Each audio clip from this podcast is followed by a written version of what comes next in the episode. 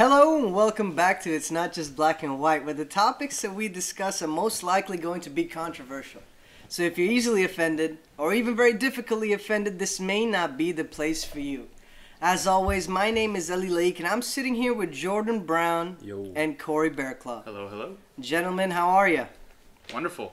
Fantastic. Obviously, I want to thank you both for coming together once again. So, this week we're going to be diving into the more philosophical end of our conversations, and we're going to be looking at two religions that I, I know that we barely heard of, and two religions that, you know, you guys may not have heard of. It's pantheism and the Baha'i faith. A lot of the questions within the these belief systems they're similar questions to those that we've been asking even as we were developing and questions that several people have been asking for centuries right? Uh, along the lines of physics and the universe and where we come from and where we go after. Um, so i mean without further ado really Cor- corey Berkeley, i know that pantheism that's where we're going to start tonight. I know that that is the belief system that you've kind of adopted nowadays. So can you tell us a little bit about how you found it and what it means to you and what it's done for you.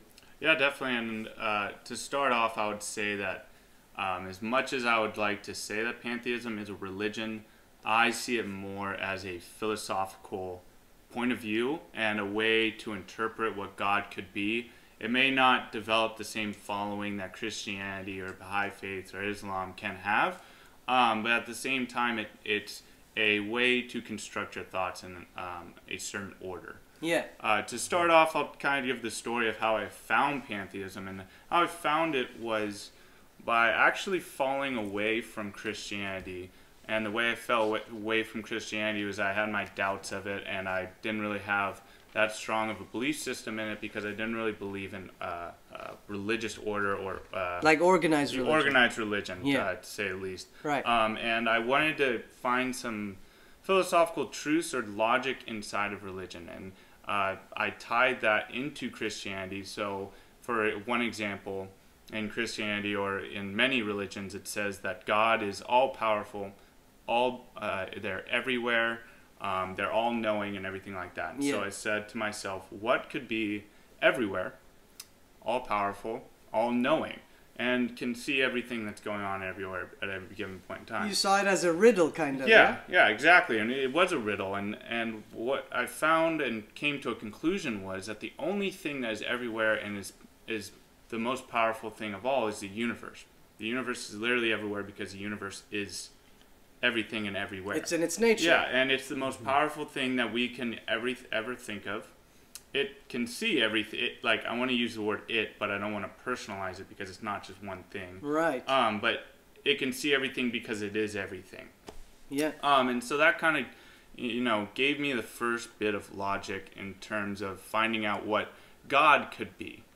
Uh, and then after that, I kind of divulged into the uh, realization that even though you could be the most sweetest, kindest person in the world, and you know you could follow a religion to the T, follow the the scriptures, the never sin in any religion you have, you could still walk out on the street, get struck by lightning. You could be driving down the road and get T-boned by a car and killed. No matter Right. how much you follow the religion, that doesn't mean that that's going to guarantee you extended life. Yeah. And so I said, okay, what's something else that can kind of play a more logical role? And I thought of the what the best answer would be was karma. Karma, you know, if you treat people well, you're you're going to be treated well as well. Um, and so that's kind of the only belief system I could adopt because it's all just a coincidence and a statistical average of whether or not you live long, and that's kind of you just had to take it with a grain of salt. So from that, I kind of developed my own religion with my own kind of beliefs and just went and personalized it. I- It's like what I saw was right and wrong. I kind of developed that because when you think about it, there is no absolute right and wrong in any way, shape, or form. You can't just say that killing is absolutely wrong no matter what because there's always going to be wars. And what if someone else is trying to attack your family and you need to kill that person or they're going to continue attacking your family? Okay, well, then you sin and you're not allowed to go to heaven. So I said, okay, there's no absolute truth in the world. So you just have to take everything with a grain of salt, and everything is kind of relativistic.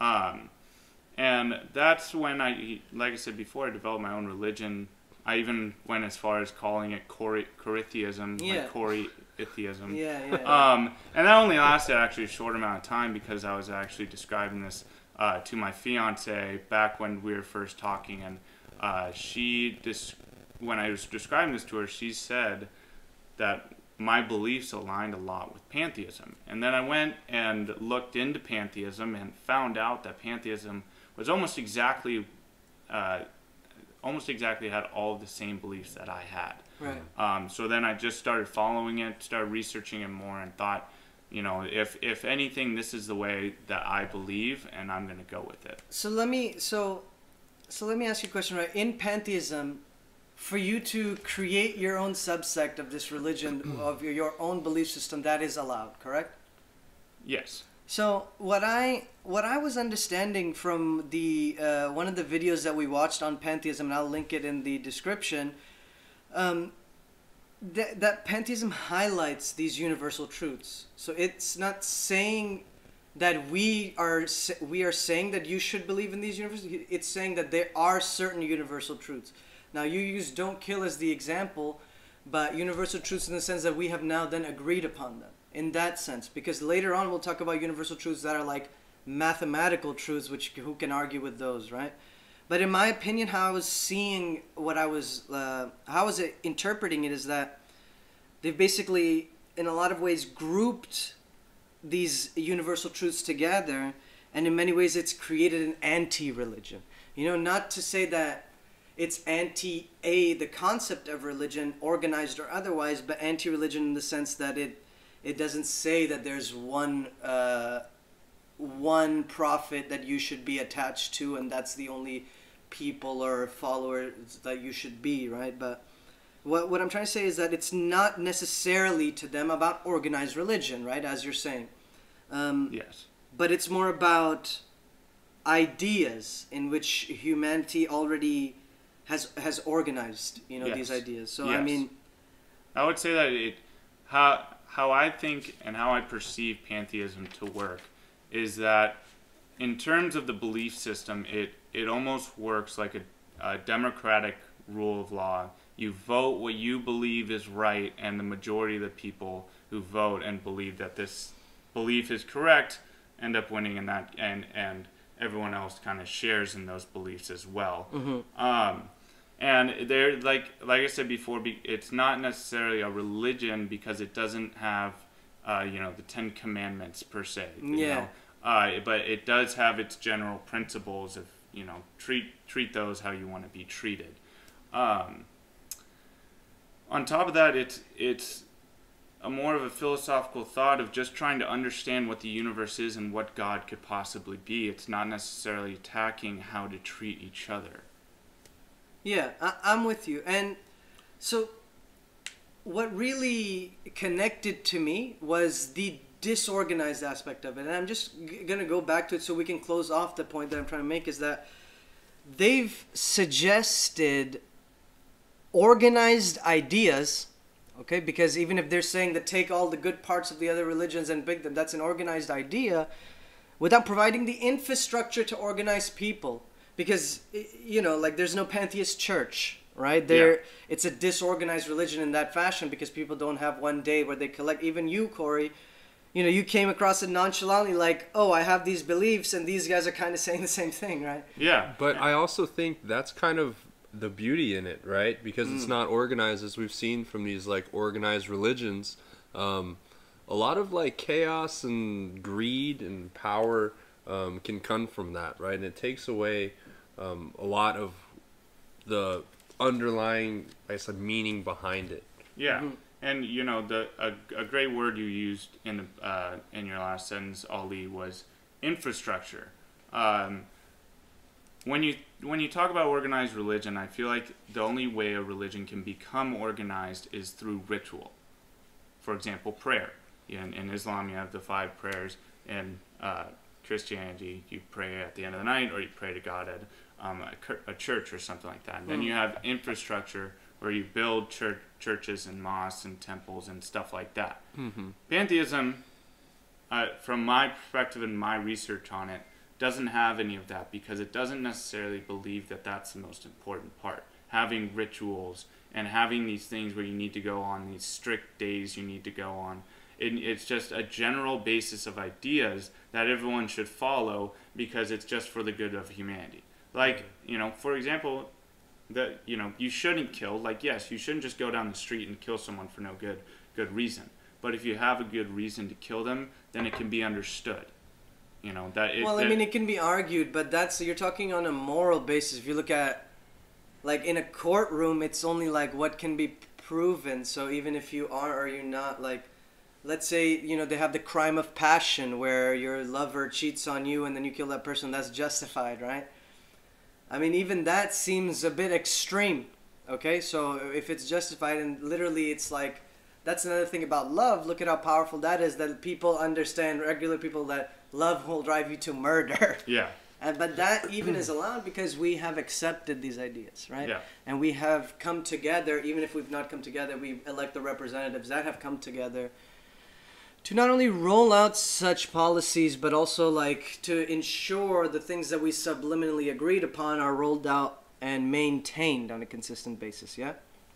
And I think within within pantheism, we should for the for the heart of our discussion, I wanted to bring up because he, he references the guy in the video references you know Christianity uh, uh, and Islam, and I wanted to talk about a little of the some of the things that you know that we've seen happen. Like for the ex- for the example, I- I'll get right into it, which is you know he talks about the Bible, how in the Bible it basically says. Um, the like God because the main question that is like not that God doesn't exist because they're not atheists they believe God exists but who or what they're trying to explain God right Yeah. and even still they're going about it in a speculative manner because there's you know we don't have the evidence either way we cannot prove no matter how much I believe that doesn't make it the truth right um, but there's this eternal God's unchanging, all powerful, invisible, absolutely sovereign. He is patient and he is merciful, but he is also angry and he is vengeful. Um, in a lot of ways, what what the guy in the video is implying, and I kind of agree with him, is that let's say in Christianity we have the historical record of doing so in Islam and the and uh, Judaism we have this. It's like there's this holy man. I'm trying to get to this point, right? There's this there, there there's this concept of men that are holier than others right where this is the same thing with martin luther but i'll give you the example like for instance i was talking to my mom one day about religion i was talking to her about heaven and i asked her about heaven and then i asked her about her cousin who is an imam in karachi right so he's a leader of a mosque everybody comes to him to listen in and I asked him, "What about him and heaven?" So she said, "Yeah, him and his family, they're in the VIP line of heaven." Okay, she literally said that, and I and I immediately dis- disagreed, and I hit her with so much logic using our own religion because I don't believe that. I and for instance, the guy, the advice that that man once offered me did not help me, so I don't think he's any wiser than anybody else. Uh-huh. So I said, no, that's not how it works. Even with the own with our own religion, right? When, for instance, Muslims stand to pray together, as you were mentioning earlier, it's said that no one man is more than another. When you're standing shoulder to shoulder with your fellow man, right? And when you're literally bowing down to a higher power together, there's no room for a superior being amongst you, right? You're all bowing, you're submitting. That's what Islam means Yeah. submission. And when you submit, you're all equals. Yeah, and you're all submitting together and to the same power. Yeah. So I do not believe that some men are holier than others, right? I have the Protestant example, Martin Luther. The Bible used to be in Latin at that time, and regular people couldn't read Latin, and they had to go to these ministers of the church to have it be interpreted to them, and then, you know, human bias, that's where that comes in. So Martin Luther was like, yo, we don't need these gatekeepers. He didn't say yo. we don't need these gatekeepers of information or access to a, this higher being. Uh, we can read these words ourselves and interpret them for ourselves, and they killed, they jailed and killed him for that. Yeah. right? Um, so, what do you guys think about these? Um, how they're supposed to be these holier men. And Jordan, I mean, I guess let me ask you directly because your family comes from you know pastors. You Mm-hmm. have so many pastors in your family. So tell me what your perspective is. Well, my perspective, honestly, is uh, there is nobody like holier than the next guy, right? It's that's not really what it's about, Mm. Sure. Mm. and that it doesn't say that anywhere in the Bible that I've read that Yes. somebody's more holy just because they're a pastor or whatever. They might be their their job as a pastor is they're able to interpret the word of God and speak it to the people, right? Make it so that way they can understand it, right? And ultimately, uh, the church is a way to uh, fellowship, right? It's coming together, you know, worshiping God, and that whole type of deal. But me personally, growing up, I've had the same thing. You know, just like what like Martin Luther said. I mean, I've seen like pastors who aren't that good at people. We've seen it uh, throughout the Catholic Church. All these, you know, you hear all these things, sure. right? There's there's there's plenty of people who are supposed to be these holier men yeah, and just are to add to that, I'll tell you because you know these horrible things that we're quote unquote not necessarily saying fully. This is not just a you know Catholic thing. This happens in all the churches, all the synagogues, everywhere, right? yeah This is a con- this is a larger problem. Maybe we can do a whole segment on that, but yeah it, it's across the yeah board. I, I mean i've seen like people who were trusted with responsibility to take care of like funds for a church steal that money yeah Right, right, so right. i mean it's Beautiful suits.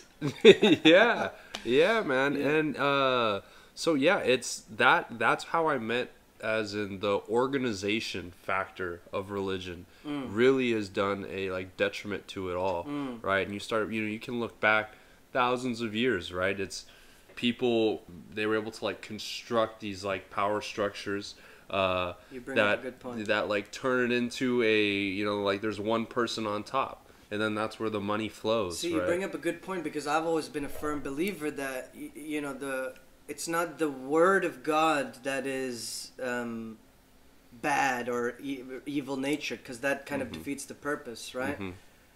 But even still, all these major religions who had prophets, they they weren't recording this as the individual, let's say Muhammad or Jesus were speaking, or Moses. They wrote them hundreds, thousands of years later, Yeah. correct? Like, again, that's where we always talk about history can get misconstrued. Yeah. Um, what about you, Corey? Your thoughts? Uh, to, I completely agree with Jordan in the sense that organizing a religion or organizing behind one belief in the sense that you need to go to somewhere, someplace and do uh, strict rituals over and over again can breed uh, negative aspects of that religion, um, and especially if you have holy, quote unquote, holier people, um, because then those people can become ha- uh, build a superior or superiority complex Yeah. yeah. um, and then they feel like they are above the humankind, and then they believe now that they are God or they are the Mhm. prophet of God. Yes. And then, then they Yeah. start construing the words of whatever God could be, Yeah. Mhm. and Mhm. then that can have a negative aspect on God Yeah. because then they try and Yeah. change Yeah. the writings of whatever religion.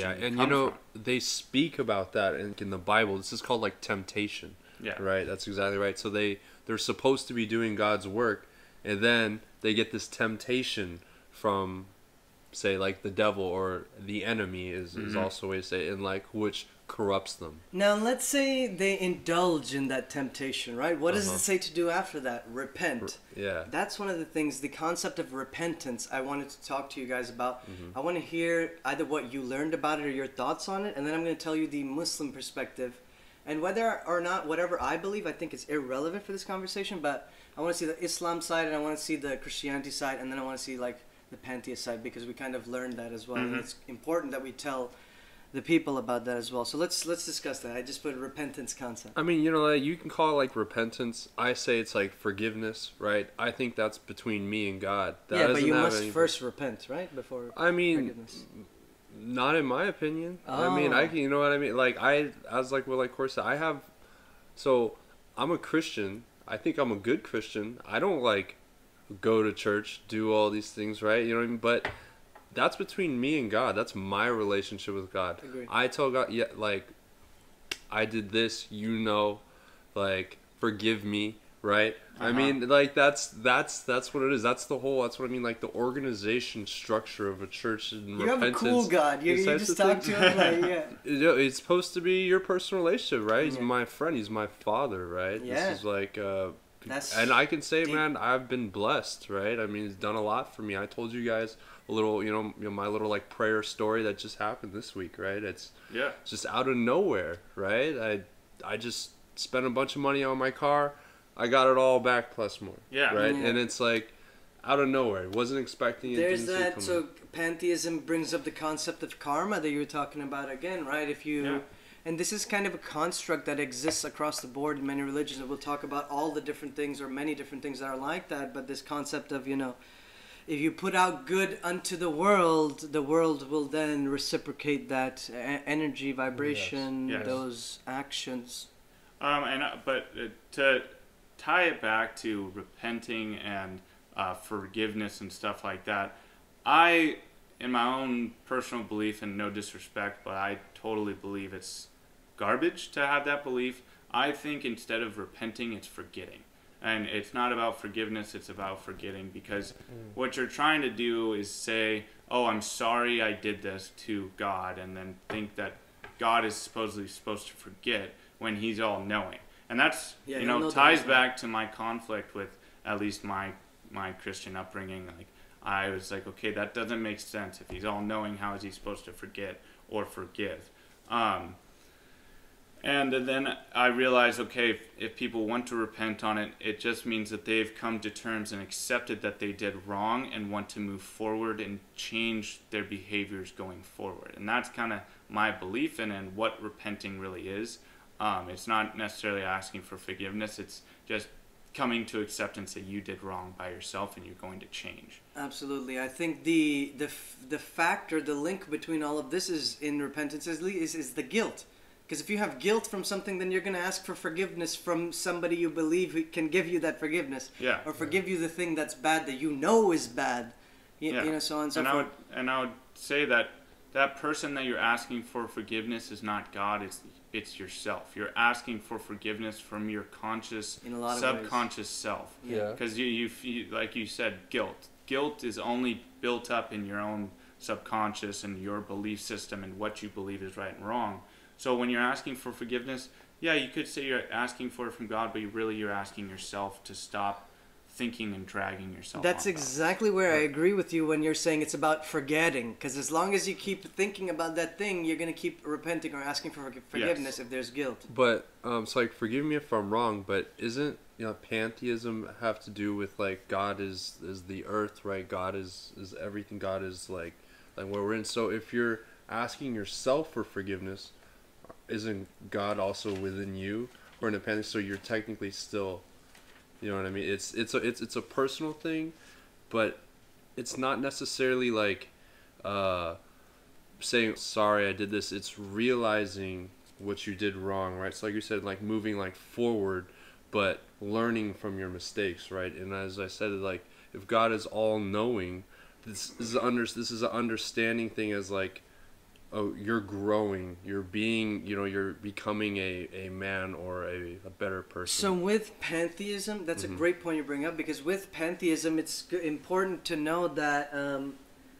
they it how they're saying it is that the universe. They're not saying that God is different from the universe. They're saying the universe is, Is God. God, yeah. So the universe is God's um, uh, body, okay, Uh-huh. and God is the universe's mind or this God that we know because it says that there's certain like mathematical truths truths and laws that quote unquote the universe abides by.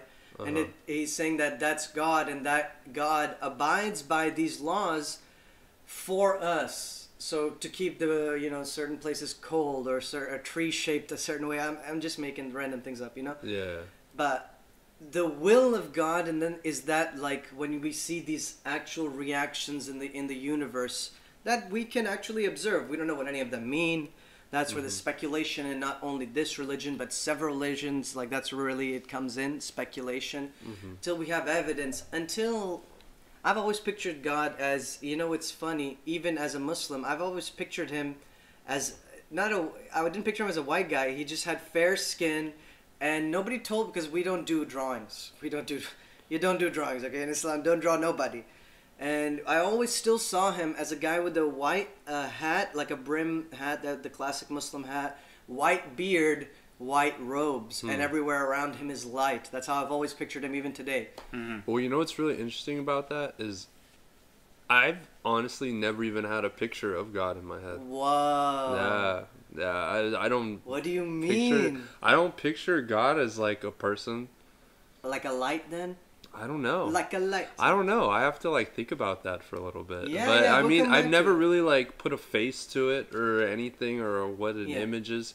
Uh, So, So- we'll um, go for So it. So to kind of touch on that point, if you don't have an image of God, like I, I've never really tied God to being some human A form man. feature. yeah. Um, how I tie God is I, you know, I go out into nature, I go look at this beautiful view, and I'm like, man, this is beautiful. And then Uh-huh. that is kind of my view of what Like God this is. is Just God, everything yeah. is God. The and like, yeah, majesty of beauty- nature. Yeah. Yes. Yes, and, and you could look at something as small as a, a tree growing and be like, man, that is beautiful. There, Yeah. just there's a tree, life is growing out of the ground, and this is just yeah. God because it's just His nature. So Yeah. to close out on repentance, I wanted to tell you guys like in Islam a little bit what it says, and obviously, if I say something wrong and there's a Muslim listener, please correct me, because I never want to say the wrong thing. But um, so it says everybody sins. Okay, everybody sins, but when you do sin, ask wholeheartedly for forgiveness.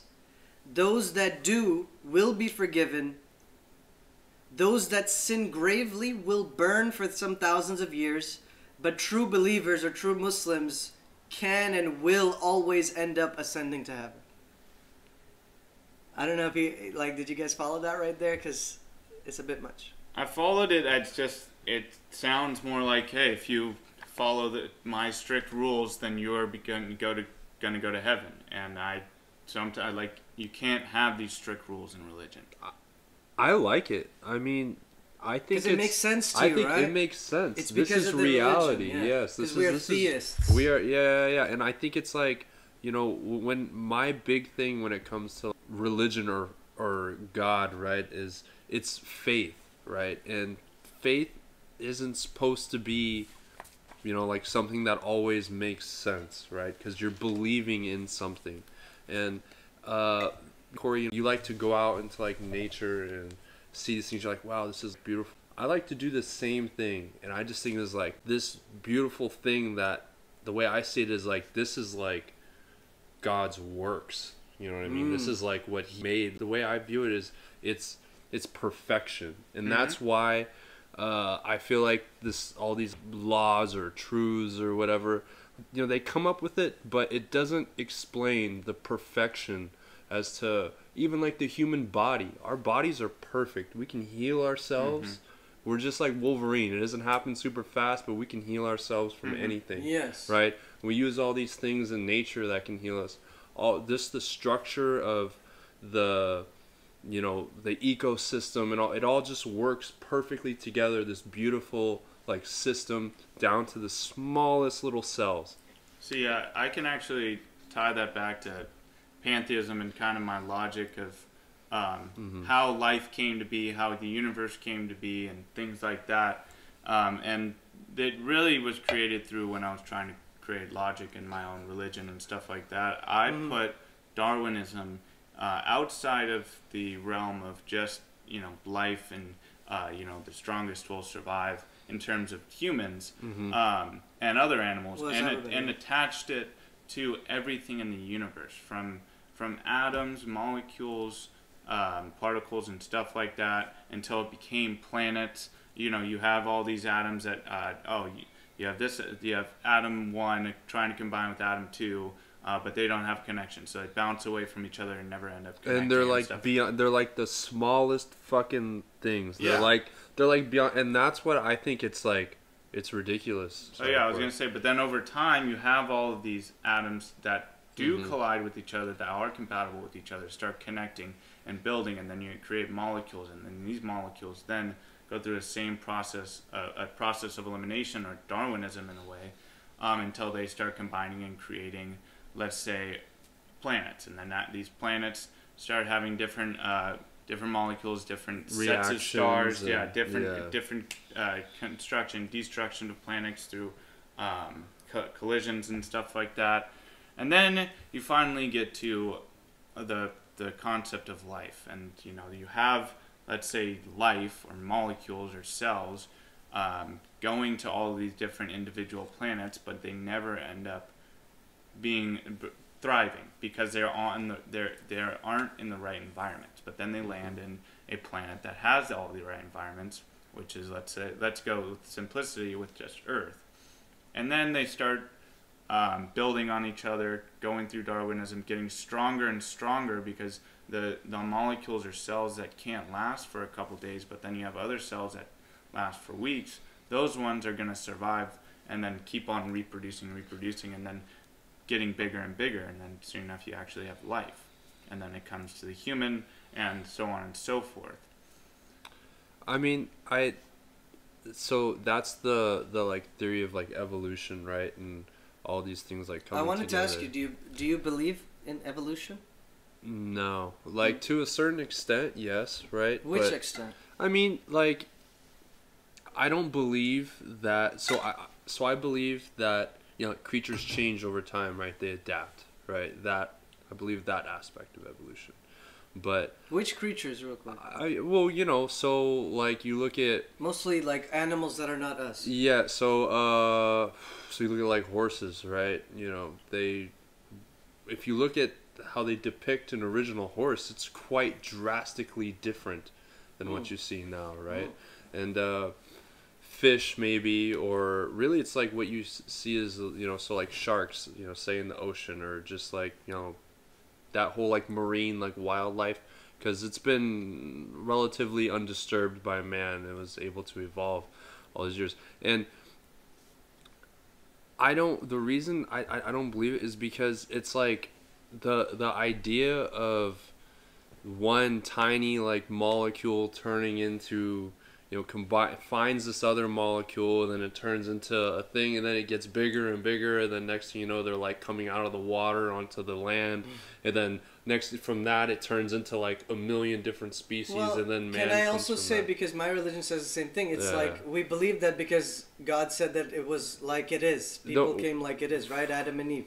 Well, I, I- yeah. So I, I think that yeah, it was like made right. So the universe was it was made. Created. It was created. It was everything has a purpose. Every as I said, it's just too perfect. Mm. Everything is too perfect. There's not. There's nothing that's off or wrong about it. The only thing that becomes wrong is when you factor in the like human error, right? Because we're And- trying to manipulate pantheism- these things and understand. Exactly, and pantheism is not necessarily saying anything different. I have a list a little bit later. Well, that on. was my thing about like Yeah. pantheism because like pantheism seems like it just accepts like a little bit of everything. yeah, it says all Yeah, all like- gods are tolerated. Yeah, it's like all gods like, but yet it's it's it's like it says that all gods are like tolerated, but yet it like limits the like their gods as to whatever else, right? And then it's I would like say that I would say that pantheism is it's all encompassing towards what God is. God Mm-hmm. is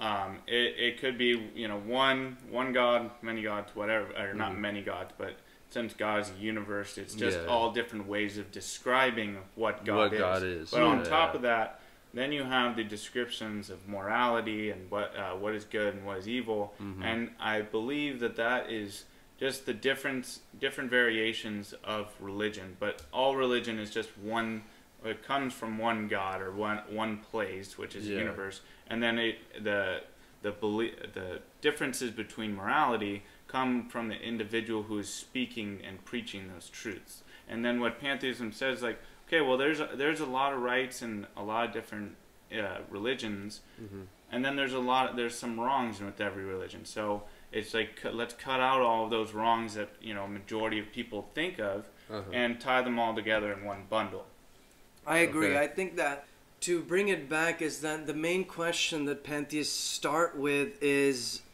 whether God exists and how can we now begin to explain that phenomena which is God. Mhm.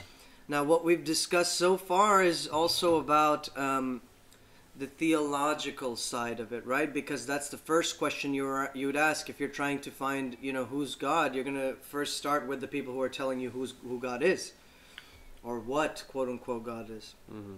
And the other aspect is atheists, right? Because atheists do not believe in God, and that's not what pantheism is.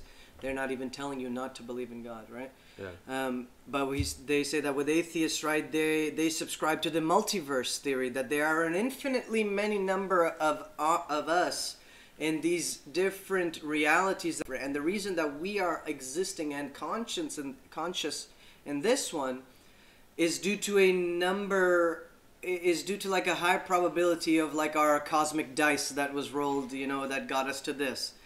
So, uh, meaning that we're the winners of a vast cosmic ladder, like we really did well, right? We're winners of statistics. Think about the billions and trillions of different uh, um, e- equations and chemical reactions that happened over, let's say, 13 billion years, because that's what scientists say the, the, the amount of universe has Yes. been around. You have trillions upon trillions of different chemical reactions. You don't think some are going to start tying together to create things. And that's how we have the world. It just Exactly. it, just makes sense. But in in- in both ways, to segue, right? In both ways, in the theological aspect and the completely don't believe aspect, both of them, both of the cosmology of these uh, belief systems, let's say atheism and um, we talk about Christianity and Islam, or I guess that's all three. The multiverse theory is just as speculative, unprovable, as the traditional concept of God that we subscribe to. And again, I want to also say that, you know, I'm still a Muslim. Although I'm asking these questions, it does not change necessarily what I believe. At the end of when I was done learning about pantheism, I'm like, yo, am I a pantheist? What's, what's going on, right? I'm confused even myself. Mm-hmm. But it's, it's a very heavy thing that it's just as speculative as science.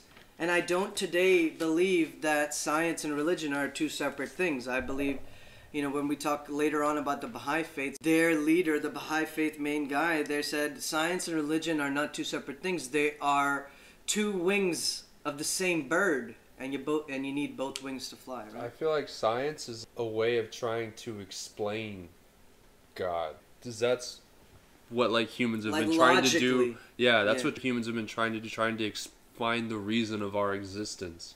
Right, that's been the big key question everybody wants to answer. Yeah. So, so on that note, Jordan, um, I, I remember we had a discussion off off the record. Just we were talking in general, um, and you brought up that you were in class once, and uh, I think it was an astronomy astronomy class, and they're geology. talk- geology class, and they're describing describing how you know Earth came to be, how the universe came to be. 13 point something billion years ago, and they described what was going on 13 billion years ago. Yeah. and you said that it was a bunch of um, you know lack of a better word bullshit and like you didn't didn't necessarily believe in it. Um, but then you just you just now stated that science is trying to describe the universe and describe God. So you have all these math- mathematicians great minds that go on and do phys- uh, theoretical physics and you know use the calculations that we know today that are proven to be law or you know very strong theory to say the least Uh-huh. and apply these to calculations that can describe the universe and describe the location of planets and stuff like that at certain points what i'm trying to say is how uh, you, you you're saying that science is trying to describe god but then when science describes the universe and how it came to be you you don't believe that that's Yeah. true yeah, yeah, Because- that's so why? So Yeah, why? yeah, so, yeah. so can you can you describe the distinction there? Then? So it's because when you're trying to describe something that happened 13 billion years ago, it's all speculative. That is Hmm. insane. That's like an insane amount of time ago that y- your our brains can't even comprehend Well, that's why how we much have time there computers. is. No, no. Computers only know what we, What we tell them, implement into yeah. the, the yeah, data. but they're wise. based off calculations and mathematics, like with that, like we've talked about before, that follows strict laws of the universe. You're saying the universe has strict laws that is followed, and the mathematicians have found these laws that have to be set as theory. But So- there's a law of He was making a thermodynamics and point. So like yeah, that. But the, but so these laws that all these that, that that they've like come up with are literally bound to this earth, right? we don't we haven't been to Mars. We don't we haven't been to Or mapped out or the stars ma- or, or gone outside of our even like galaxy. We don't know if the same type of you know, gravity laws apply outside of here. That's all speculative. Well, They're even then with it's the gravity, right? Gravity's not a like it's not like a Yeah, proven thing, it's just a all force, it's all it's it's it's speculative. Like you can say the law of gravity is a theory, but Mhm. every single time you drop a pen, it's gonna fall to the floor, right? Yeah, yeah, Yeah, but the yeah. point is, you, it could be called it, assholery. It could be called anything. I see. But we do know what's going on on Mars. We've been on Mars. Yeah, yeah, Yeah. but so they even say with Mars, um, Mars is like future Earth in the sense that eventually all this red shit and all the rocks is gonna break, water's gonna form, different uh, substances, chemicals are gonna come in the air, and it will just basically look like Earth. It just they say that it's like an early, early on Earth. Because at one point, right, according to the I thought it was geologists, Earth is Earth that Mars Mars used because all of the apparently all of the water on Mars has now went yes, into the ground. Yes, and- but if you look at under ice. And I, I read this theory once, basically like how life on Mars would make happen, and they're making the implication that that's what happened on Earth, this Earth. Basically, we, we can now send to Mars like in, in a manner, we could generate these test tube babies. We could populate Mars, you know. And you would send them.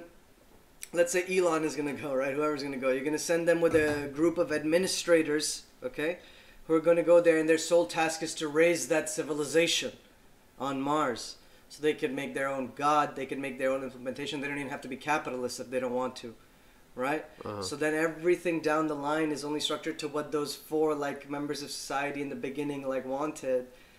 So that's what you were saying like that's even if mars was old earth right it's literally going to happen all over again as we're as we're going there now. Like it, it, it just would become that again. We'll make the lake. Are you kidding me um, uh, to bring it back to pantheism, right? yeah, I, I was about to go off on like a complete different, like Yeah, yeah, you know, maybe on a complete good. different like you know, tangent as to Yeah, could that have happened here on Earth? Yeah, because you're right. We could be you know searching for like suitable planets. But back to pantheism, right? It identifies God with the universe or God's universe as a manifestation of God. So there's a number of things that they said that are not uh, what pantheism is saying, right? I just like to go through some of them because some of them are kind of uh, interesting.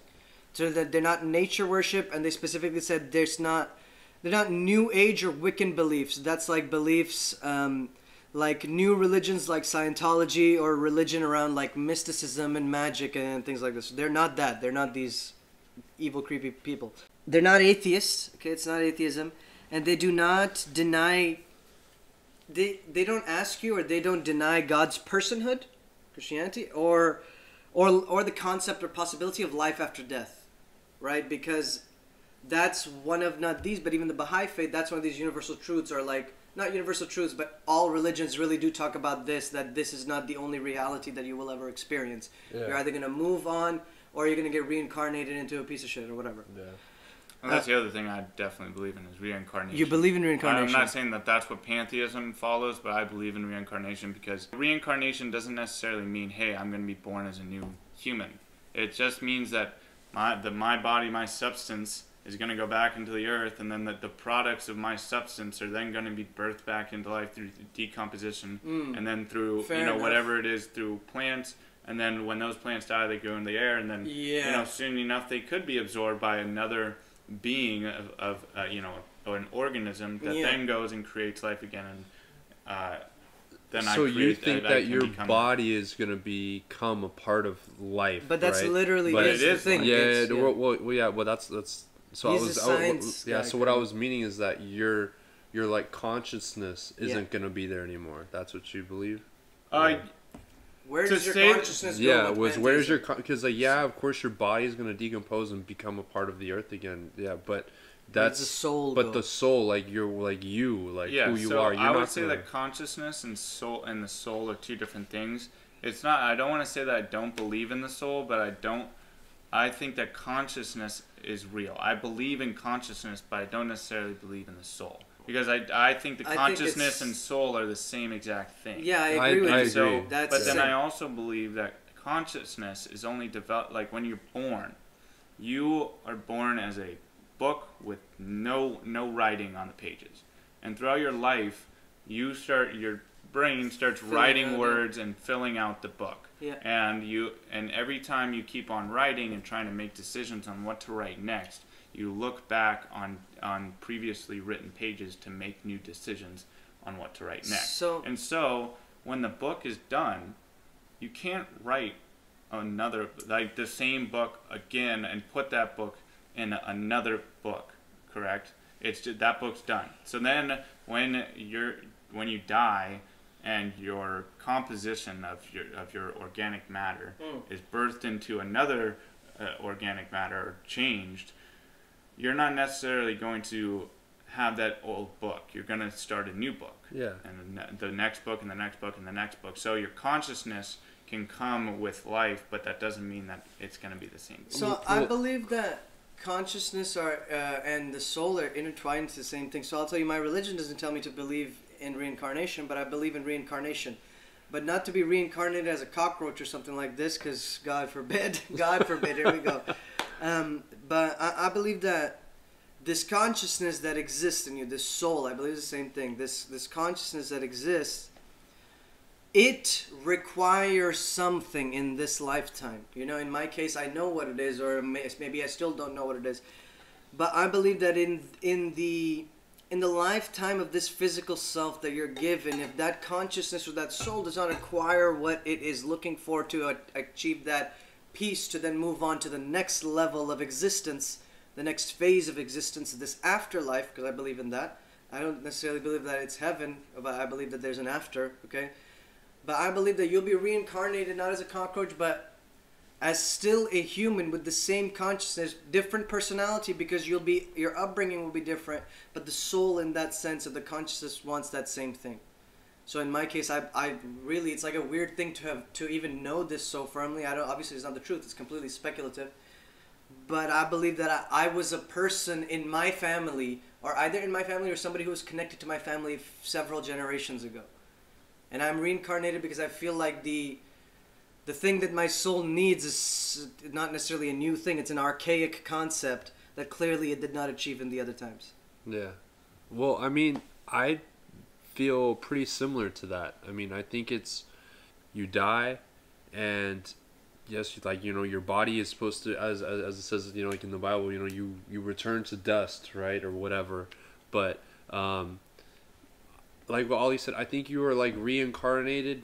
Who knows? Maybe it's a man, maybe it's something else. But uh, I think that everybody uh, who's placed here on Earth, you know, like there's like some people who do big things. They're like, oh, I was born to this, or this is what I was meant to like give Mm. to the world, right? Yeah. Uh, that's like them playing their part, and then you know or like they will die. actualizing the thing that. Yes, that is what it, you know, and you die, and then you're like reincarnated, new book, clean slate. You don't remember anything from your past life, but you're just you're put back into like the cycle, or whether that's like a different realm of reality, a different realm of consciousness, or it's back here on Earth, or it's heaven, or who, like who knows? I don't know. Exactly, yeah. But I I think that you're like reincarnated, and it's just your consciousness will go elsewhere and do whatever it is that you were meant to do. Uh huh. Well, Yeah. and you know, to bring it up about soul and you know consciousness and soul and differentiation between the two, I believe consciousness is the way you think and go about making your everyday decisions. Soul is like the energy or life force that's inside you, um, and you know that's kind of it. And then when you die, your soul goes up. Uh, not what I believe, but just in general, believe souls go up to heaven or go down to hell or whatever.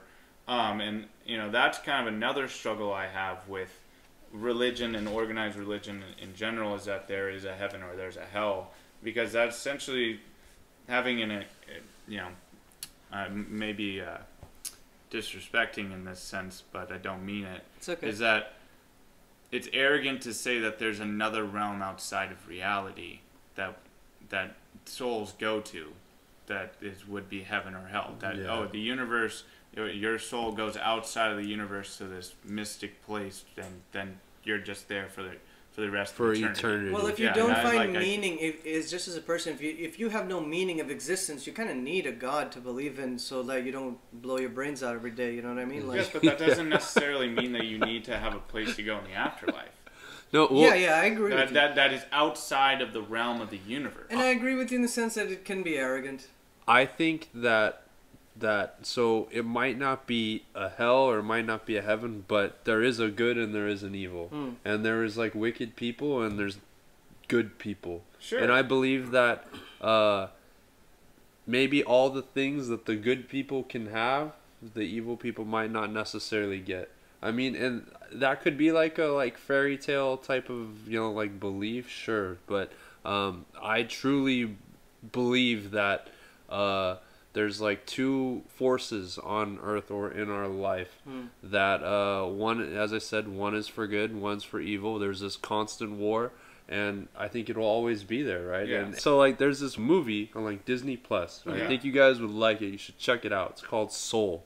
Really cute movie. Oh, it's Um, the cartoon movie. It's a, yeah, it's a cartoon movie, but I think it's a you know it, it, it's a cool. It's it's. I'm not saying that's like how it is or anything like that, but really cool because there's like a guy on there. He's like so. So like people die of all different types of ways, right? And then they go to the after, right? Which is like it's like this black, you know, like little like circle, and people are just on this like assembly line. Almost their souls are, right? And there's a guy who keeps track of it all.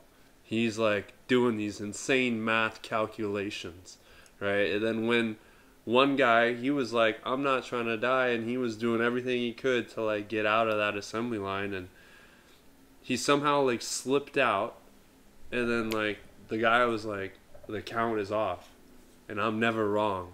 And I'm gonna go find this guy, you know I mean? And like so, you know, and it's, it's you know, it was Yeah. it- It's know, just really an interesting movie. perspective. Yeah. Interesting like perspective. But I think like the biggest thing, and I think this is a good, uh, good like area to close, or a good like area closing for pantheism. It, it's that I think we can all agree, and I, I'm gonna give you, and I'm gonna read you evidence of this. Is we can all agree that at the very least, all religions, okay, all major religions, at the very least, they are agreeing, and they're saying two things. At the least, two things. I have much more, but two things at the least. One, be nice to thy neighbor. They're all saying that, right? Number two is the example of the golden rule. In one way, shape, or another. So I'm going to give the example, okay? And I'm going to read you the exact verses where this is available in each text. Hinduism. Everything you should do will find in this. Do nothing to others that would hurt you if it were done to you. This is Mahabharata 5, I don't know, 51517. I don't know. Buddhism. Do not offend others as you would not want to be offended. Taoism. The success of your neighbor and their losses will be to you as if they were your own. Confucianism. Is there any rule that one should follow all of one's life? Yes, the rule of the gentle goodness. That which we do not wish to be done unto us, we do not do to others. Judaism. That which you do not wish for yourself, you shall not wish for your neighbor. This is the whole law. The rest is only commentary. Christianity. In everything, do to others what you would have them to do to you. For this sums up the law and the prophets. Matthew 7:12. Islam. None of you shall be true believers unless you wish for your brother the same that you wish for yourself. I don't know what other major religions there are. I mean, I think those are like the universal truth. I mean, we say that we have these like laws, but these are like The the, golden truths, rule, man. the golden rules, and that's what I really kind of attracted me to the whole like Baha'i faith uh, because uh, I've talked this way a long time. You, Ali, you know, you're like a Muslim, but you're like my brother, and I have such deep respect for the Muslim faith because I think it's it's real and there's a lot of the same things going on and that's one thing I, I didn't like about you know, like Christianity right you're like trying to like punish you know people that might not have ever even heard of like Christianity right there's a lot of people who in other Yeah. parts of the world never got handed a Bible never even seen one Yeah. but then they're gonna be like punished and that means that like they're gonna go to hell Yeah. no I don't Yeah. think it was. I mean, that you way. see, like I, when I was talking to your dad, your dad is honestly a sweetheart of a man, right? mm-hmm. But he, even so, he was just saying to me that I'm gonna burn in hell because I don't, I haven't accepted the full extent of Jesus. But I believe in Jesus as, as much as the next guy. yeah And he was, he didn't mean it like, oh, I'm bad and I'm gonna burn. It's just because I did not accept in the way that he's accepted. He's like, hey man, you're gonna burn. And I don't feel like I don't feel offended or bad. It's like that's just what he was told. Yeah, was a good he's thing. saying you don't believe Jesus is our savior. Yeah, it's because I did not accept fully Jesus into my heart, and See- thus. See, and that's my like my problem with just any kind of religion Mm. is that believing one individual person is your savior, and that's why I actually, when we were researching Baha'i, I found some similarities in, in belief systems that I totally correlated with. That uh, you know, the Baha'i culture comes from an approach that there is only one true God. There, what, however you want to describe that God Yeah. is, you know, neither here nor there. But that God sends, uh, what was it called, Imper- impersonations of Him, and there, and then those people go and preach the word of God the best that they can, and then that creates individual religions of God. Yeah, they're prophets. Yeah, and Yeah. I think Yeah. uh, so. The Baha'i faith has a lot of these references, and we're gonna get a little bit deeper into it. But that's that's like what pantheism. I think we had a nice discussion on pantheism. So anybody who's looking for a new religion in their life, obviously look up pantheism. It might be a good belief system for you. And I think that's why um, moving on to the Baha'i faith, this is a great time to move on to it. That's actually the second religion that we looked at. And one of the videos that we watched, and I didn't know this. You you guys know Rainn Wilson now, right? Dwight Schrute Yeah. from The, The Office. Office. Yep. That's so funny, but he's like a big guy in, in the Baha'i faith. He's a very vocal member of their community, right? Um, but the Baha'i faith is quite an interesting perspective. Again, I know that in my opinion, it, it's a lot similar to pantheism. I know Jordan Brown doesn't feel that way, and we're going to talk about that as well. But there's no rabbis, there's no priests, gurus, there's no mullahs, there's no intermediary between the devotee or the follower and the quote unquote word of God, whatever that may be. Now, each religion, each like society, each belief system, uh, they're saying that the, it has their cosmology, right, or the study of their cosmos, but their cosmology in the sense of their belief system and what that ecosystem of belief looks like. Um, for instance, you know, the cosmology of atheism is science, evolution, Big Bang. We kind of talked about all those things today. Yeah. You know, um, and then they go on to say, right, that the meaning of our lives is completely subjective. If you uh, get empowered or feel good by you doing something, then yeah, stick to that. That's kind of all how we live our lives, irrespective of the religions and belief systems that we follow in a lot of ways. And then one of the things that he says that since God, and we kind of said this, cannot necessarily be proven or verified, um, there are there are no objective moral truths, right? That's kind of what we came to, at least from this conversation. If you look at, you know, what's the Christian cosmology is to achieve salvation through living a certain way through actions and behavior to be achieved in another life, in another realm. Um, then there's the Baha'i cosmology, right? Baha'i is a faith. There was a, a, an individual. His name he was he was born Mirza Hussein Ali. Yo, what up, Ali? No, I'm just kidding. Um, in 1817, he was born in the Persian Empire. He was a from a noble family. It was founded in Iran, right? Um, yeah, Iran. that's Oh, that's the Persian yeah. Empire. So the per- Oh, but it was it was not Iran then. Iran came after, Oh, and I Iran I is like Aryan. Long story. Okay. Um, there were Another segment. There were like Germanic tribes that came and shut Oh, that I down. see, I see. Um, but anyway, and that's like different. I don't want to give the wrong information anyway. But they, the guy he adopted the name of Baha'u'llah, which is Arabic. Hello, he's Muslim guy, whatever used to be, and it's translated into the glory of God. So his name literally Baha is glory, and Ullah is Allah or God. Um, he was a founder of them. He was a spiritual teacher, and you know they also say that there's one God. They say that there's one God, and he goes by many names. You know, you can call him whatever you like, but there's that same entity. He's saying that everyone who's praying is praying to the same God. There, for instance, all of them, at least where they align, is their gods are all loving, all knowing, and it's a creative force in us, around us, and infinitely many universes as well, right? In that he can function in, he or she, I guess. But the point one uh, of this religion is that there is only one God. There's one God. There, everybody's praying to the same God. And point two, that there is only one religion.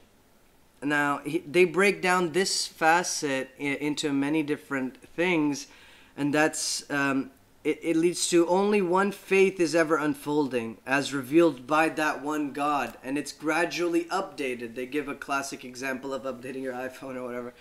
But they are gradually updated by certain divine teachers who come along every 500 to 1,000 years. Um, Jesus, Moses, Muhammad. The other names are Abraham, Zoroaster, if you guys know Zoroastrianism. I've never heard of that. So let me tell you, I, I love this because I learned about this. I didn't even know about it either. It's an ancient religion from Persia, again, and it's it surrounds. It's like Islam kind of, but it surrounds uh, fire, like uh, like an eternal flame type of thing. They they have a historic temple. Um, I believe it's in Iran. The Zoroastrians, like if if you ask, a lot of the times Iranis are like Zoroastrian. So if you ask some an Irani person if he's Zoroastrian, you get some points. That's what I'm saying. Um, but their guy is Zoroaster again, one of these guys that taught be good, love everybody. The, the but the, there's a temple where they said that there's a there's a flame. Not there said there's a flame there that they said has been burning since the beginning of time, or the beginning of their you know Zoroaster or whatever. But it's not. They it went out and they started Yeah. they started the fire again. It went out. Um, then you know they said Krishna, Moses, Buddha, Jesus, Muhammad, and then um, they called them holy men, prophets, or messengers. And then there's the first guy before Baha'u'llah. This guy is called the Bab. Now the Bab in Arabic, Ba'ab is, or you would say Al Bab, the Bab, which it translates to the door, or you would say, you would say uh, Al Bab Al Jannah, which is the gates of heaven. You would say like that, something like that. Um, but the Bab translated, it's the gateway. So he, this is the name of the first first guy before this guy. But I think it's referencing like how he was the gate towards this chain of thoughts. I think that's what it's referencing right there. And then Baha'u'llah, this guy came about and he said a number of things, right? Um, he did say a number of things. Now, from what we understand about what their faith is saying, that it's there's this these updates that come right through these messengers and god is updating for that specific place and time what that place and time needs and i'm going to break it down with exactly what he says but there's this changeless face of god it is eternal in the past and it is eternal in the future right now some texts, if you look at islam and you look at buddhism although the texts and stories they vary significantly he's once again or they're once again saying that there are similarities in the prophets' words, right? In, in the prophets are more or less saying some universal truths. Love everyone, the golden rule. We also accept that there's an afterlife. All of them are saying that if you material pleasures will not bring you the salvation or happiness that you're looking for, you are to give yourself, submit in many cases into a ornate divine idea of what is right and what is wrong. So it's not only referencing the Baha'i faith in itself, it's also referencing the construct of religion in our existence in a lot of ways. And um, the next thing I want to tell you guys is like the actual words from the text of what the guy said in terms of what he calls these people. Uh, messengers, and said prophets. But let's discuss a little bit about you know what your guys' uh, first impressions were. What did you guys? What do you guys think about the faith and the belief system? Yeah, to start off, I would say that my first impression of this religion is that it's very interesting, very complex, but very simple as well. Mm. When you think about it, all it's saying is that we are, in a grand scheme of things, trying to simplify it, is that it's a religion that takes parts of every other religion and it has followers that may have their own individual personalities to what God is, but God is all the same no matter what. Hmm. There might be minute differences between every single different prophet, but that doesn't take away from what God is. So, on that note, I kind of had a question for both of you guys. Uh, you know, with the Baha'i faith saying that there's different uh, manifestations of God, and you know, Christianity is the belief that Christ is our Savior and our Lord. Then, uh, my interpretation of what Islam is is that Muhammad is our your the Savior or the um, No, he was just the, he was just the last messenger. He wasn't Yeah. the savior. Jesus is still the savior. Okay, so so okay, yeah, he's the messenger. Okay, and then Jesus would be the savior.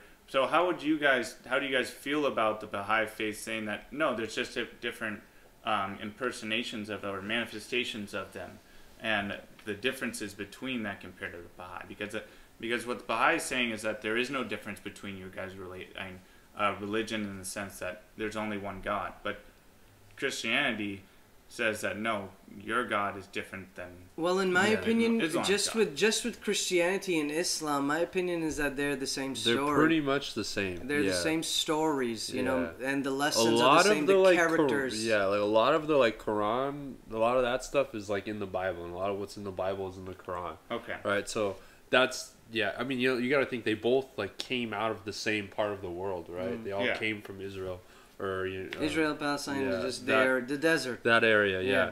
But um, I like Baha'i, as I said earlier. I think it's a cool idea. Uh, I've had this idea myself, and I'm pretty sure I've talked to you two about this, right? Like um, outside of here, but uh, as in, I, I I enjoy the just or not enjoy, but I understand where it's coming from. As in, everybody. So I'm a Christian. That's how I choose to worship God, right? Other people have their ways of worshiping God, things that they've been told, but you know, it's not fair to say that just because like someone hasn't been exposed to, like Christianity or Islam that they don't know who God is or what God is and I don't think that's that's so, so really you have the different, you know, you have Jesus being a manifestation of God, and then you have Muhammad being a messenger of God.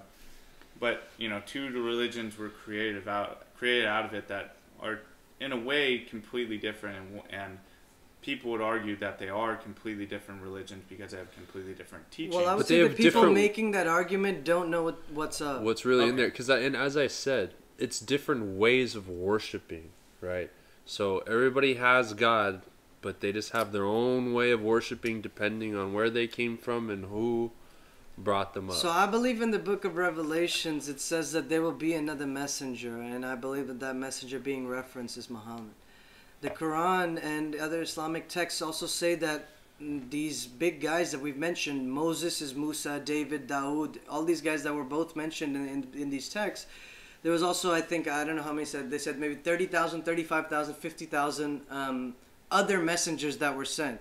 So in a lot of ways, that's Zoroaster, that's Buddha, or you know the real his real name or whatever, because there's been several Buddhas and and gurus. I, there's even arguments made that Nostradamus was a prophet. He you know he made predictions that were I- insanely descriptive about real world, very dramatic and traumatizing events that in a lot of ways changed the world.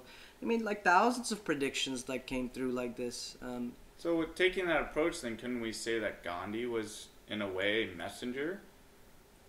or a manifestation of God I would because say you know he doesn't have his own individual religion, but he came at the approach of following God and following the teachings of treating thy neighbor as I would say wanna that. I would say that if he was not also flawed in the same way that many men are flawed and the messengers were not, and I'll, I have the example. So you're like- saying that the me- sorry to cut you off, but you don't think that the messengers or let's say Jesus were flawed at all. so jesus in my opinion is not flawed because he is like the son of god but uh, the prophets they're still men right they have flaws they are not perfect and hence they ask for like forgiveness as what i said right there's many depictions of this in the bible i'm sure in the quran too where they have you know repented for their sins or their trespasses Mm-hmm. they still had to pray, right? They still They had still to. had to pray, They still had human guilt. They still had to Yeah. repent. i'm sure they had all the same things lust Yeah. and lies and, whatever And I'll say like all of these are contingent that God exists. Even pantheism, even the Baha'i faith, right? This is on the assumption because we don't have the real evidence. And you can, I mean, even I would argue. Remember, I was saying when I saw a parking spot open, that's God, you know. Yeah, yeah. But that's because I already believe in God. Okay, and that's why I attribute miraculous things in my mind to Him. yeah But again, right, the the perspective exists that maybe he's not real, even if it's, you know, to say that the universe is God doesn't say that he's not real. It just says the universe is God. That means you have a different God. But to address your question, I, I also do not believe that Jesus was flawed, and I, I mean flawed in the sense like at that time what's culturally what you're not supposed to do. And if that's the case, what flawed means, then in that way that he is flawed because they killed him for not conforming. They he said don't worship the idols. Don't don't use interest in banks. I mean, don't drink wine in the desert because you're gonna get dehydrated and die. Okay, these are things that make sense, right? I mean, that's why. I'm, so my atheist friend told me the perspective about, you know, eating pork in the desert, and pork is a warm meat. You know, so if you eat pork in the desert, you're doing labor, you die, or you're doing pork, you're eating pork in the desert, and you're going to war, you die, because you're gonna overheat. And that makes so much sense to me. Even mm-hmm. remember, I was telling you guys the story because there's so much logic and science behind these I didn't things. even know that. Remember, I was telling you the story. So um, there was Emperor Emperor Salahuddin who ruled from Egypt. He was a general is- Islamist. Um, his head physician was a Jewish rabbi by the name of Rabbi Moses Maimonides. I don't know why I always remember that name. It's a cool name. Um, but he, as a uh, Hebrew, did not eat pork, and he wanted to implement that in the Islamic Empire. How is he? He can't just go around and tell Muslims how to live, so he has to provide evidence, cost benefit analysis, or whatever, to Yeah. implement that as a policy throughout the kingdom.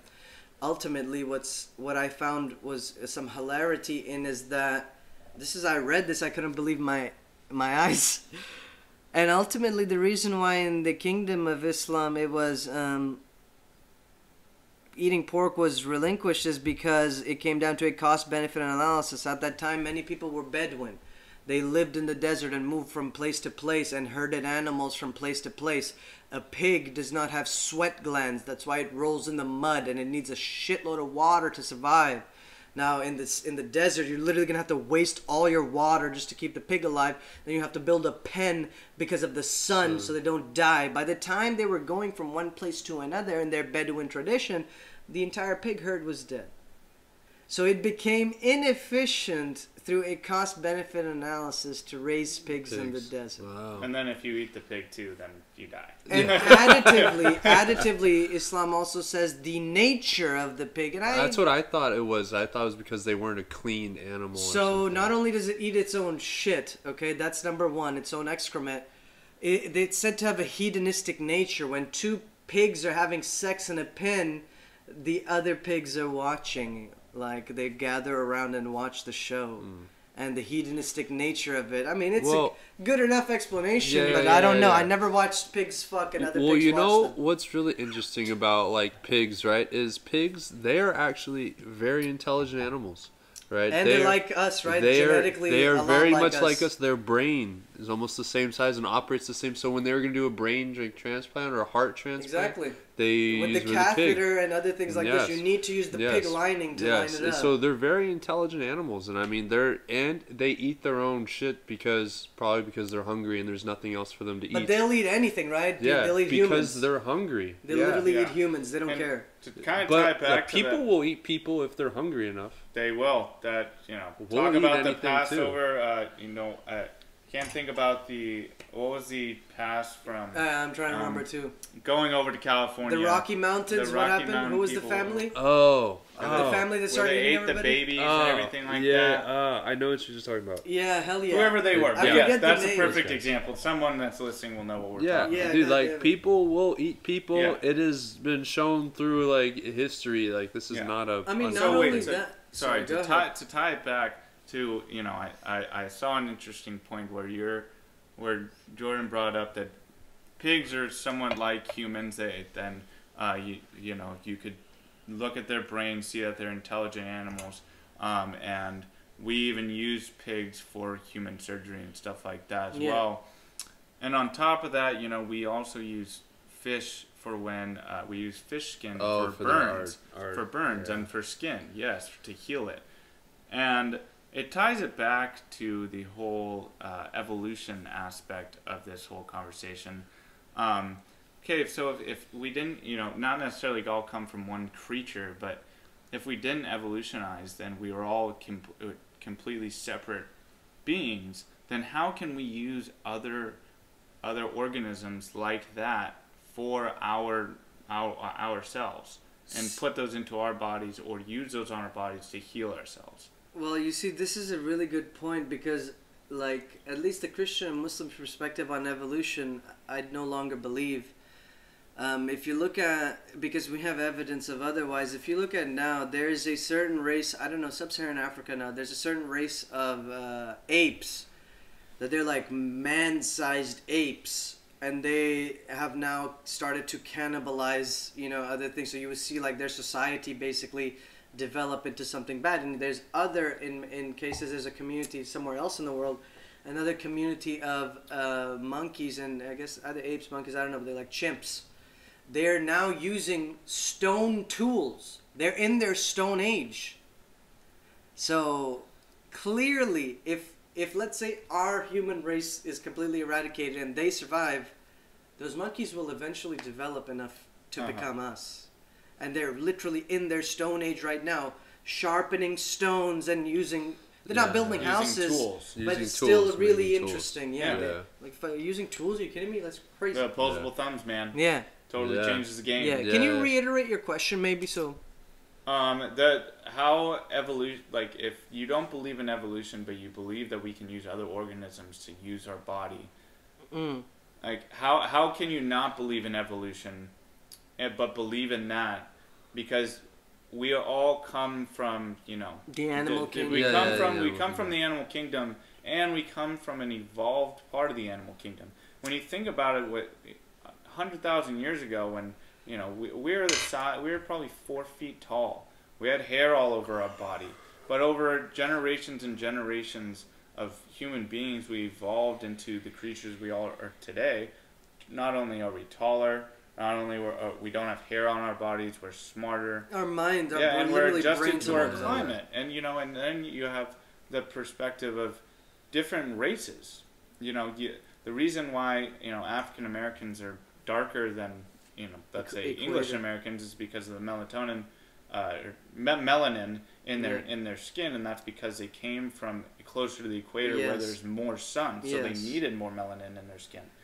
I'm not saying that that changes Well, I who- mean, what that- human from a that's human, but that's historically the truth as well, because you know Yeah. these Nordic people, we just moved from. It was Pangea, dude. We were Yeah, one. it was that's, all yeah, one but that's because And we then- evolved. Yeah, right? exactly. Because sub-Saharan Africa is where we were once monkeys, but we are literally all African. That is undeniable. Yeah. Even Yeah. science has said that. Yeah, and so it's like don't forget. Remember, so I said like there's certain so there's a certain aspect of like evolution, right? That like that makes sense. That I, in my opinion, is undeniable. But from my perspective, is like, did we all come from like a tiny little cell and you know these tiny little atoms, right? It's like if you look at it in terms of like st- statistically, it's seem it's like a lower than like one percent that we were able to come from these tiny little things to be to like what well, we are now. well, I mean, but I would tell you, you started as a cell in, in your mother's womb. Yeah, were yeah, yeah. Well, it was an Like, it egg, literally right? It was an egg. One yeah, cell. yeah, And Yeah. then But it became two. This was and like a like reproductive, right? But it was like a like reproductive thing because of these bodies that are perfect that were made, and there was like a certain way. You know, this happens, right? It's not like you know our oh, parents Oh, I see conceive. You know what I mean? It's different. But I'm saying like He makes to good come from point. Nothing to him. like what we are now is a but so the animal like kingdom yes we all bleed red right we all have a heart right and that's why I'm- i have the utmost compassion for all like living like creatures like if someone is mean to a dog i see like or anything like that like I will hate you. Like, yeah, I yeah, won't but forgive come you. but yeah, Let me- yeah, but, come on. if I step because on they- an ant, you're not gonna feel that way. If I kill They a don't spider, bleed red, bro, gonna- but they don't bleed red. Yeah, That's they my do. Opinion. they do. They're a They're living so organism. They Red. don't bleed red. Yes, it is red. They- Bet, bet, bet, bet, bet. bet. We'll find out. All right, we'll our find followers, out. here's I've an killed. official bet. I have Let killed us plenty know- of spiders in my day, bro. Do They- they ants bleed red? Leave it in the comments below. Good lord. But but but anyways, uh, I forget where I was going with this. anyway, But um, yeah, I forget where I was. Going anyway, it's a good time to Yeah, bring yeah, it yeah. back anyway because the Baha'i faith. I wanted to read to you guys the exact words of uh, Baha'u'llah, right? Um, and he called these prophets, the prophets that all of us historically believe in. And at the end of the day, you don't have to believe in the prophet, but you there's it's history. There was a guy named X, and he did this for civilization. You can't even with taking the religious text out. There's still a history book that said there was this guy that did this stuff. historically and, and century after century.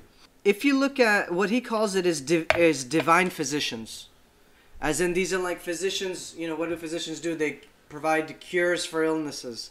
So I'm gonna read you. It's it's like follow along. It's a little bit thick, but um, this is what he actually says. The all-knowing physician hath his finger on the pulse of humankind. He perceiveth the disease and prescribeth in his unerring wisdom the remedy. Every age has its own problem, every soul its particular aspiration. The remedy the world needeth in its present day afflictions can never be the same as that which a subsequent age may require.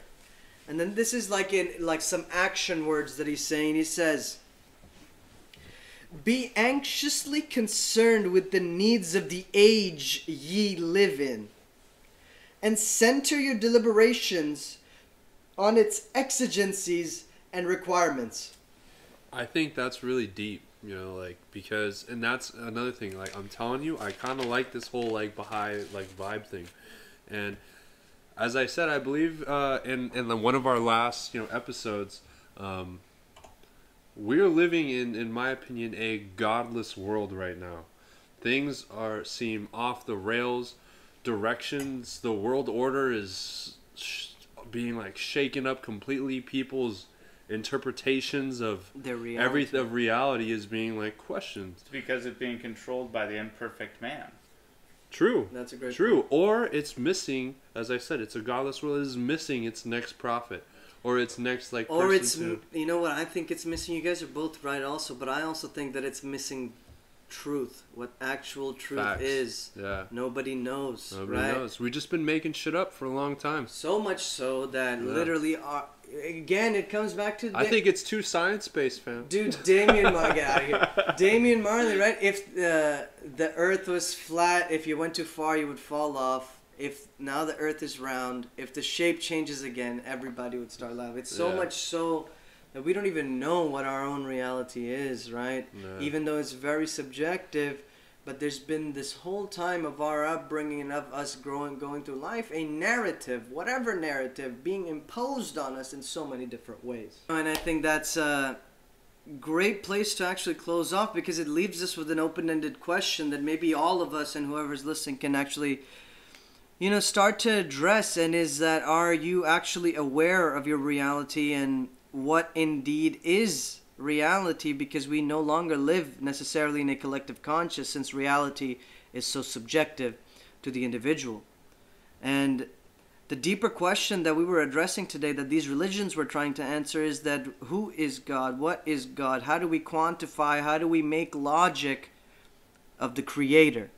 And I think that's a great place to leave it off. Um, thank you all. You know, thank you both, obviously, for being here today. I think we had a great discussion. Thank you all for tuning in.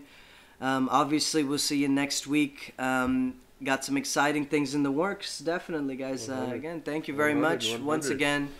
My name is Ali Lake, and I, and I was sitting here today with Jordan Brown and Corey Bearclaw. Thank you for tuning in, and we'll see you guys next week. Peace. Good night.